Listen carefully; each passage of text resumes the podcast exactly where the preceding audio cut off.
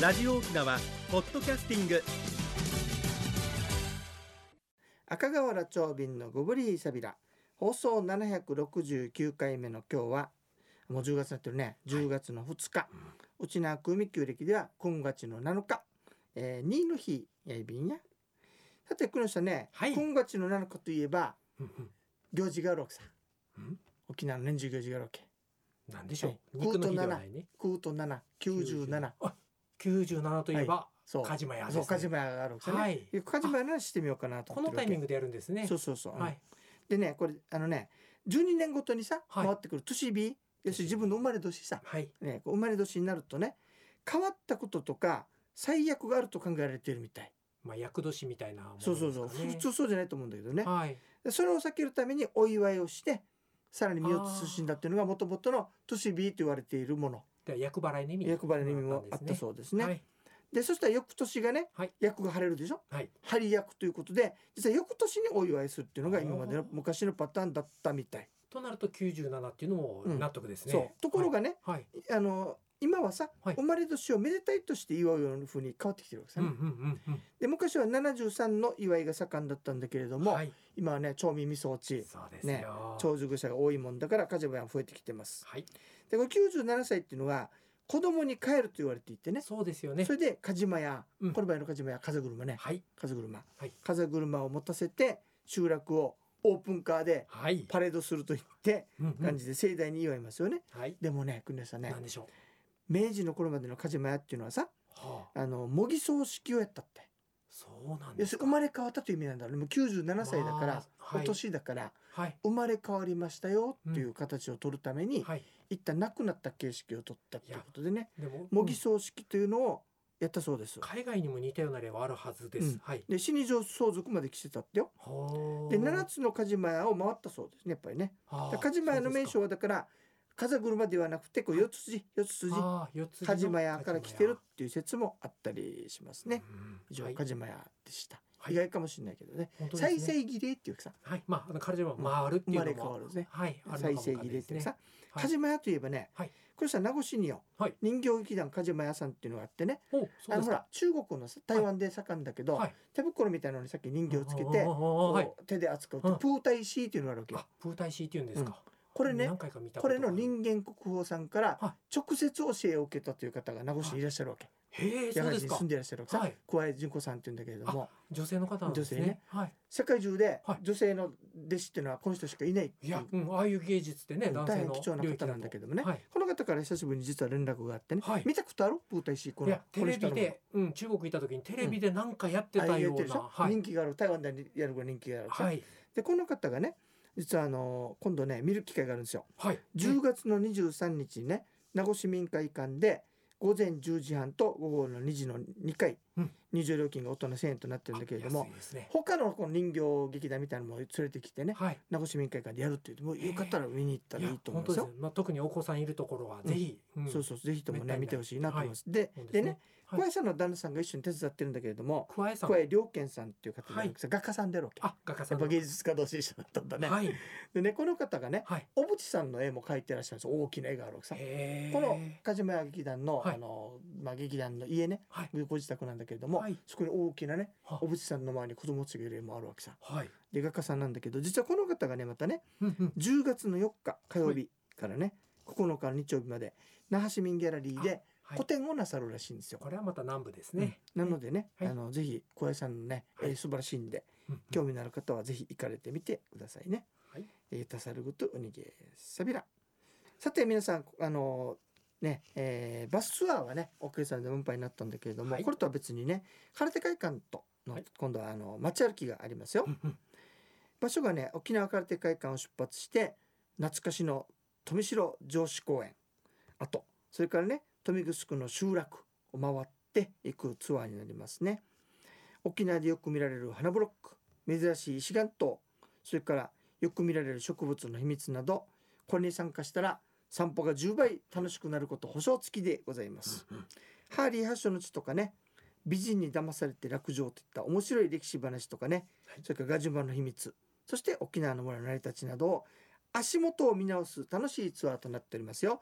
でねうん。OTS アクティビティ予約サイトっていうのを検索していただいてですねほい。そこからご予約いただくとはい。2500円参加料なんだけれども、1250円となりますよ。ん。よかったらそちらの方を使ってくださいね。50%オフそう割引50%オフになります。でまあそういうの分かんないさご利用くださという方もね、はい。はあの098-851-1025沖縄空手会館に電話して直接申し込んでも構いませんのでね、はい。マッチョイビンドッサイそれでは次のコーナーです。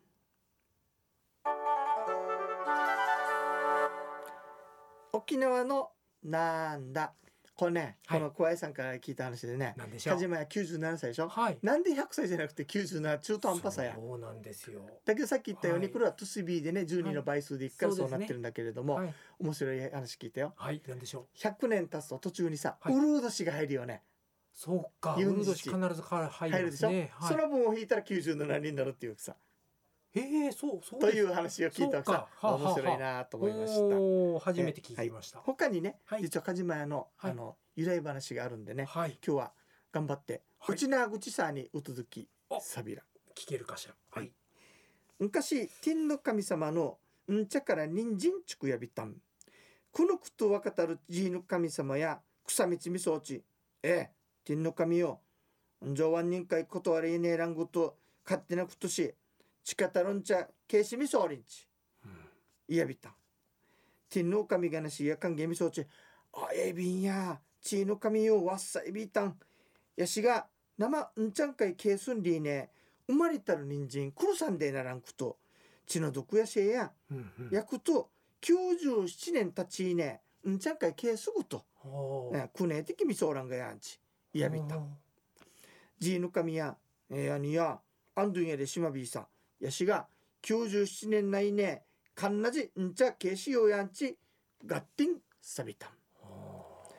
さて父日の流れて97年たちゃびたん。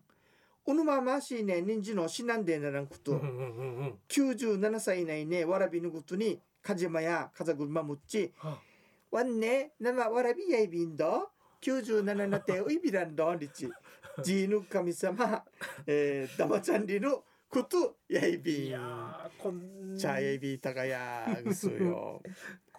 こんな楽しい話題でいいんでしょうかね。ねうちなうちをからとるために簡単にお話をしますと、はい。土から人間作ったんだけど、はい。地の神様に断らなかったから怒ったんでね、怒ったんでじゃあ97年経ったらうん。土に返しますからって約束をしたのね、はい。じゃあ97年経ったら死ななきゃいけないからそう。97年経ったら梶間屋を持って風車を持って、私はまだ97じゃありませんよ、うん。子供ですよ。って言ったというのが子梶間屋の行事の始まりだっていうお話でした。なかなかユニークなお話でしょ。いろんな説ありますね。はい。説というかこれ民話ね。あ民話なんですね。いい民話じゃないですかじゃあエビタがや。うん。それでは次のコーナーです。一に運動二にメモリン。私が私である1に運動2にメモリン。あなたがあなたであるためにメモリン。One, two, ース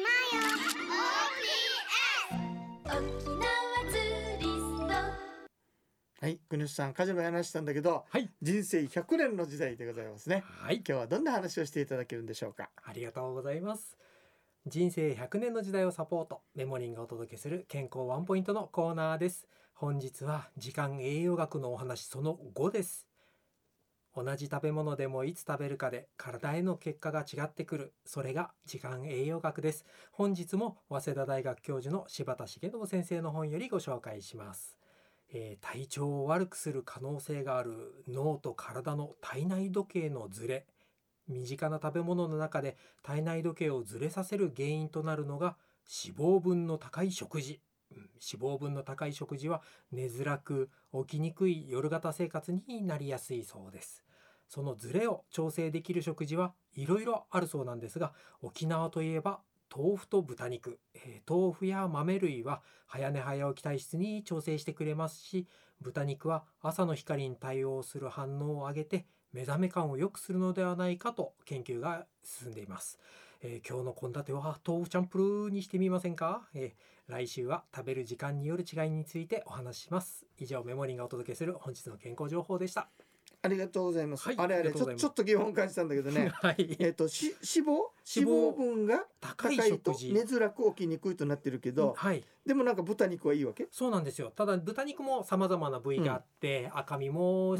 ある程度のこの脂肪身もあっても全然問題ないそうです、ただそうなのね。偏るのが良くなく偏りがて良くないってことか。そうなんですね。やはり揚げ物ばっかり肉の脂身ばっかりとなると寝づらく起きにくい夜型生活になりやすくなるそうです。お気をつけください。はい、ありがとうございます、はい。これさ一つ突っ込んでいい？はい、なんでしょ豆腐チャンプルってあるさや、うはいどうぞどうです。チャンプルって豆腐が入ってないとチャンプルって言われないらしいよ。あそうなんですか。また勉強になりました。はい。はい、というわけで。はい、ありがとうございました。はい、その豆腐が入ってないとうチャンプルと言わないというはい、ね、話をさはい、よく言われてるんだけれども、うんうんうん。あの講習会でさ、はい。質問したわけ。なんでしょでも先生豆腐入ってないけどチャンプルっていうのありますよねってわざと言ったう。のさ。はい、なんだと思なんだろう、チャンプル？ー。うん。なんだろう。う。細いものね細いもん、そうみんチャンプルー。当たり。はいはい、これ豆腐入ってない。ピあ、細いもん入ってないですよね。入ってないですね。入ってないですよねって言ったのさ、うん。そしたらね、ああよくいい質問ね。あれはね、うんそうみんチャンプルと言わないのよ。んですよね。そうみん足しやというのを言っておりました。はい、ねそれが正解でしたね。そうですね。勉強になりました。い。えいえ。ちょっと突っ込んでごめんなさいいやねいやいや、ぜひぜひ、はい、うん。皆さんにもためになる情報。はい。はい、さてえっとね。実はあのーある質問起きたわけさ。よく起きる質問なんだけどよ。うん。なんで沖縄の墓は女の大きいんですかってわけさはあ、また珍しい質問ですね。あの確かにねはい。シーミアの時期になったらようん。く車止まってるでしょいっぱいね。確かに。あ何してるのと。はい。あ、えあれはお墓参りでですよって。お墓どこにあるのってあれ大きいあれです。大きいねっていうさ。大きいねって言うと思います。はい。そこでねはい。えっとうまあちょっと簡単にというか少し短くさにするとね。はい。なぜ大きいのか。一言で言うと中に入る人が多いからですねまあそうですよね。うんはい。どういうことかというとねはい沖縄の昔ながらの墓っていうのはうん家族墓ではなくてはい。門中墓って言いましてねほぼ一族バカみたいな感じですね。そうですね門中っていうのがねはい。共通の先祖を持ったうん父方の一族です父方の一族墓とは入りますよねそうですね。が入るんですねはい。だから大きいんですよ例えばはい五様おった先祖五様でおったらうんみんな入るわけはい。そうと確かに数は多くなりますよねはい。でねもう一つはね以前はね仮装をせずに遺体をおかんごと墓の中に入れておくわけうん置いておくわけ、はい。その置いておく場所をうん汁ひらしと言っていました汁ひらし。覚え覚え方があるよ汁減らすだねああ、汁ひらし。汁ひらしという場所に置いておきましたはい。で次の方が亡くなるとかはい。何年かすると墓を開けて開けて。外に出してはい。青森も使うらしいんだけど、うん骨をきれいに洗うわでけですね。はい。これを仙骨と言います。はい。仙骨の後にはい。大きな厨子紙に入れてうん。中は棚と呼ばれているものになってるわけさはい。その棚に置きます、はい。あの今仮想だからこれ汁ひらしあの仙骨ないでしょ？そうですよね。どうするのって。やっぱりうん。しばらくは汁ひらしに置いておくって、あ、そう、ううん。ん、そう。次の方が亡くなるまで。うん、ということ私ものようですよ。ありますね。うん。はい、まあ、そういうこともするから沖縄の墓は大きいわけさね。はい、じゃあね棚がいっぱいになったらどうするかって話よ、はい、これどうするんでねしょ、う？新しくわけにいかないでしょ、うん。どうするか？土に返す、そうですね。さ一と呼ばれている場所がある。一、一、池とかで一。一、で、うん。だからね大きい文中ばっかになるとね、うん中に骨いっぱいあるわけさ。うん、うん、でね、はい。骨ってなかなか風化しないんですよ実そうはねですよね。カルシウム分ですから。そうそう聞いたわけ、はい、先輩これなかなか風化しないでどうするんですかっては小石灰っていうのをかけるってわざと。そしたら溶けていくんだって。はい、そんな風にして置いてるそうですよ。だから沖縄のお墓は大きいわけさ。うん、うん。だって中身してって言ってもね簡単に開けられないさやまあ、タイミングがないから、あれ開けんと大変、なんですよね。それでなかか。なか入れないですよね、はい、じゃあ見たい方はどうするかというと、はいユンタンザミュージアムっていうのがみたいにあります博物館はい。そこにね模型として作られているのでそうですか。うん初かなり大きく。模型を作られてあります、はい。よかったらそちらをご覧くださいねいや、いい情報でした。はい、はい沖。縄の赤の話でしたはい。はいえー、とねユンタンザミュージアムまだ行ったことない、まだ行ったことあない。そうんねリニューアルされてね非常に良くなってるんだけれども、はい。読谷はさうん新春の寄付っていうのがあって、はいあの新しいものを進んで取り入れる市町村なんですよ、すね。古くからうんうん。